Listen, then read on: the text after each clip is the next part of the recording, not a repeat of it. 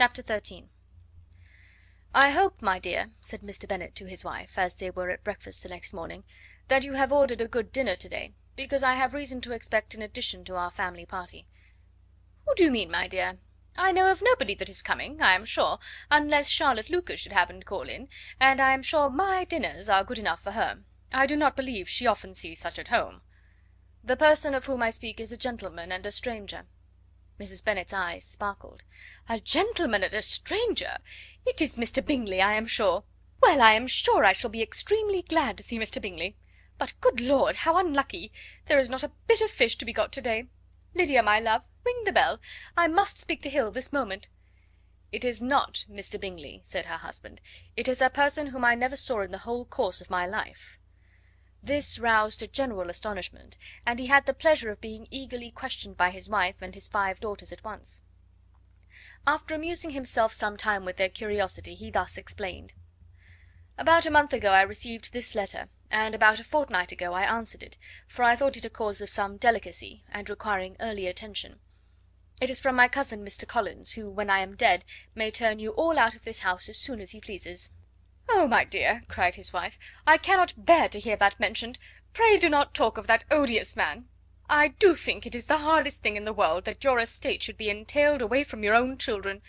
I am sure, if I had been you, I should have tried long ago to do something or other about it." Jane and Elizabeth tried to explain to her the nature of an entail. They had often attempted to do it before, but it was a subject on which Mrs. Bennet was beyond the reach of reason, and she continued to rail bitterly against the cruelty of settling an estate away from a family of five daughters, in favour of a man whom nobody cared anything about. "It certainly is a most iniquitous affair," said Mr. Bennet, "and nothing can clear Mr. Collins from the guilt of inheriting Longbourn; but if you will listen to his letter, you may perhaps be a little softened by his manner of expressing himself." "No, that I am sure I shall not; and I think it is very impertinent of him to write to you at all, and very hypocritical. I hate such false friends.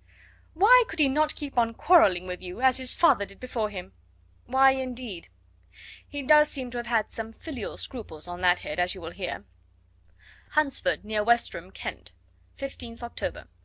"Dear Sir, The disagreement subsisting between yourself and my late honoured father always gave me much uneasiness, and since I have had the misfortune to lose him, I have frequently wished to heal the breach but for some time I was kept back by my own doubts, fearing lest it might seem disrespectful to his memory for me to be on good terms with any one with whom it had always pleased him to be at variance. There, Mrs. Bennet.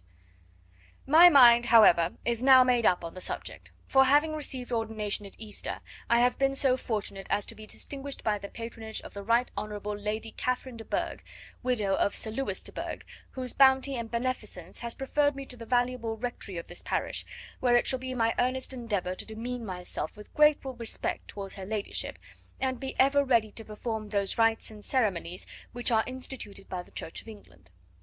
As a clergyman, moreover, I feel it my duty to promote and establish the blessing of peace in all families within the reach of my influence; and on these grounds I flatter myself that my present overtures are highly recommendable, and that the circumstance of my being next in the entail of Longbourn estate will be kindly overlooked on your side, and not lead you to reject the offered olive branch.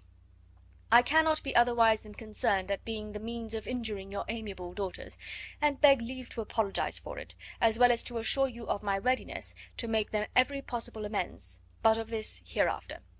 If you should have no objection to receive me into your house, I propose myself the satisfaction of waiting on you and your family, Monday, November 18th, by four o'clock, and shall probably trespass on your hospitality till the Saturday sennight following which I can do without any inconvenience, as Lady Catherine is far from objecting to my occasional absence on a Sunday, provided that some other clergyman is engaged to do the duty of the day.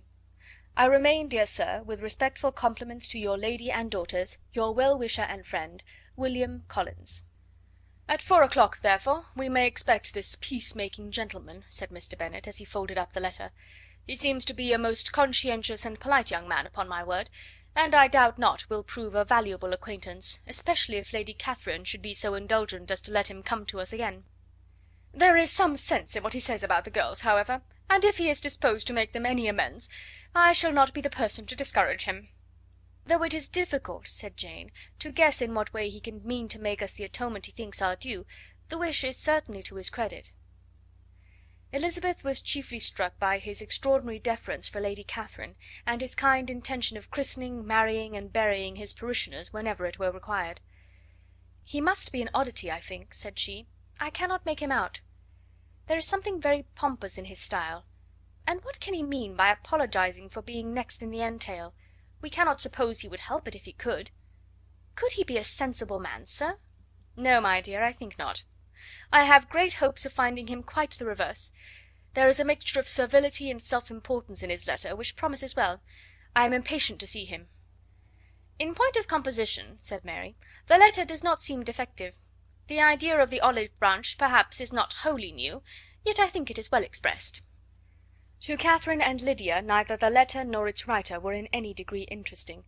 It was next to impossible that their cousin should come in a scarlet coat, it was now some weeks since they had received pleasure from the society of a man in any other colour. As for their mother, Mr. Collins's letter had done away with much of her ill will, and she was preparing to see him with a degree of composure which astonished her husband and daughters. Mr. Collins was punctual to his time, and was received with great politeness by the whole family. Mr. Bennet, indeed, said little, but the ladies were ready enough to talk, and Mr. Collins seemed neither in need of encouragement nor inclined to be silent himself. He was a tall, heavy looking young man of five and twenty. His air was grave and stately, and his manners were very formal. He had not been long seated before he complimented Mrs. Bennet on having so fine a family of daughters; said he had heard much of their beauty, but that in this instance fame had fallen short of the truth and added that he did not doubt her seeing them all in due time disposed of in marriage. This gallantry was not much to the taste of some of his hearers, but Mrs. Bennet, who quarrelled with no compliments, answered most readily: "You are very kind, I am sure, and I wish with all my heart it may prove so, for else they will be destitute enough. Things are settled so oddly." "You allude, perhaps, to the entail of this estate." "Ah, sir, I do indeed. It is a grievous affair to my poor girls, you must confess. Not that I mean to find fault with you, for such things I know are all chance in this world. There is no knowing how estates will go once they come to be entailed." "I am very sensible, madam, to the hardship of my fair cousins, and could say much on the subject, but that I am cautious of appearing forward and precipitate. But I can assure the young ladies that I come prepared to admire them. At present I will not say more, but perhaps when we are better acquainted he was interrupted by a summons to dinner, and the girls smiled on each other. They were not the only objects of Mr. Collins's admiration. The hall, the dining room, and all its furniture were examined and praised, and his commendation of everything would have touched Mrs. Bennet's heart, but for the mortifying supposition of his viewing it all as his own future property. The dinner, too, in its turn was highly admired, and he begged to know to which of his fair cousins the excellency of its cooking was owing. But he was set right there by Mrs. Bennet, who assured him with some asperity that they were very well able to keep a cook, and that her daughters had nothing to do in the kitchen.